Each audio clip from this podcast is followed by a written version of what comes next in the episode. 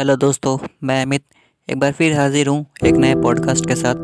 क्या आप सोच सकते हैं कि गरीबी के कारण 11 वर्ष की उम्र में घर से भागने वाला लड़का जो दिल्ली जाकर रेलवे स्टेशन पर कचरा बीना करता था, वह आज एक अंतर्राष्ट्रीय ख्याति प्राप्त फोटोग्राफर है।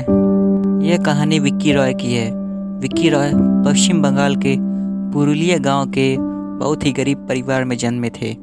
जब वे छोटे थे तो उनके माता पिता गरीबी के कारण विक्की को उनके नाना नानी के घर छोड़ दिया था। नाना नानी के घर पे विक्की के साथ बहुत ज़्यादा अत्याचार होता था। वहाँ पर विक्की को दिन भर काम करना पड़ता था और छोटी छोटी गलतियों पे, बातों पे उनके साथ मारपीट होती थी। नाना नानी के घर विक्की एक कैदी के समान थे। विक्की को जबकि घूमना फिरना बहुत ज़्यादा पसंद था, इसलिए 1999 में मात्र 11 वर्ष की आयु में विक्की ने अपने मामा की जेब से 900 रुपये चोरी किए और घर छोड़कर भाग गए। घर छोड़ने के बाद विक्की दिल्ली पहुंच गए।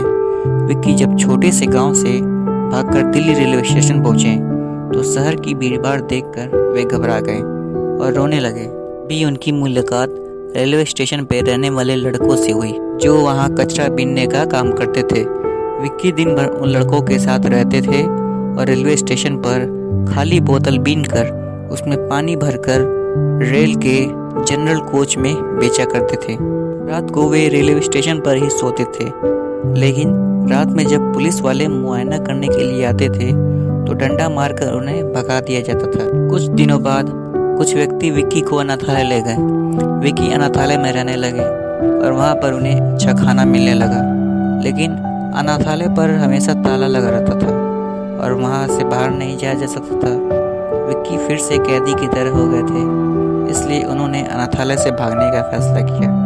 एक दिन मौका देखकर वो अनाथालय से भाग गए और फिर से रेलवे स्टेशन पर वहीं कचरा बीनने का काम करने लगे। लेकिन पैसे के कमी के कारण कुछ महीनों बाद अजमेर गेट के पास एक रेस्टोरेंट में बर्तन धोने का काम करने लगे। इस समय विक्की के लिए सबसे मुश्किल समय था।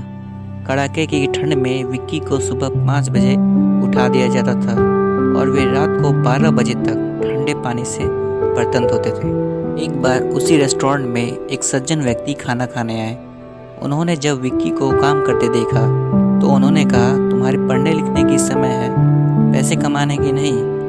और वे विक्की को सलाम बालक ट्रस्ट नामक संस्था में ले गए। सलाम बालक ट्रस्ट संस्था में विक्की रहने लगे। सन 2000 में उनका दाखिला क्लास 6 में करा दिया गया। वे रेगुलर स्कूल जाने लगे, लेकिन 10वीं क्लास में उनके मात्र 48% ही आए। इस कारण उन्होंने कुछ और करने का निर्णय लिया। 2004 में विक्की ने अपने टीचर को फोटोग्राफी क्षेत्र में अपनी रुचि के बारे में बताया। उसी समय ट्रस्ट के अंदर ही एक फोटोग्राफी वर्कशॉप का आयोजन हो रहा था, जिसके लिए ब्रिटिश फोटोग्राफर डिक्सी बेंजामिन आए हुए थे। तो टीचर ने डिक्सी बेंजामिन से विक्की का परिचय कराया और कहा कि यह एक फोटोग्राफर बनना चाहता है। डिक्सी ने विक्की को थोड़ी बहुत फोटोग्राफी सिखाई, लेकिन विक्की को उनके साथ काम करने में परेशानी हो रही थी क्योंकि विक्की को इंग्लिश नहीं आती थी। कुछ समय बाद डिक्सी वापस विदेश चले गए। इसके बाद विक्की को दिल्ली के फोटोग्राफर एनी मान से सीखने का मौका मिला। एनी उन्हें 3000 रुपये तनख्वाह के रूप में और मोबाइल और बाइक के लिए पैसे देते थे। 18 साल की उम्र तक विक्की सलाम बालक ट्रस्ट में रहे, लेकिन उसके बाद उन्हें किराए का मकान लेकर रहना पड़ा। उसी समय उन्होंने सलाम बालक ट्रस्ट से लोन लिया, जिससे वह एक कैमरा खरीद सके। लोन को चुकाने के लिए वह एक बड़े से होटल में वेटर का जॉब कर रहे थे और उन्हें डेली का 250 रुपये मिल जाता था। 2007 में जब विक्की 20 वर्ष के हो गए तो उन्होंने अपनी पहली फोटोग्राफी प्रदर्शन स्ट्रीट ड्रीम लगाई। इससे उन्हें बहुत चर्चाएं मिली, ख्याति मिली। इसके बाद वे लंदन, वियतनाम और दक्षिण अफ्रीका भी गए।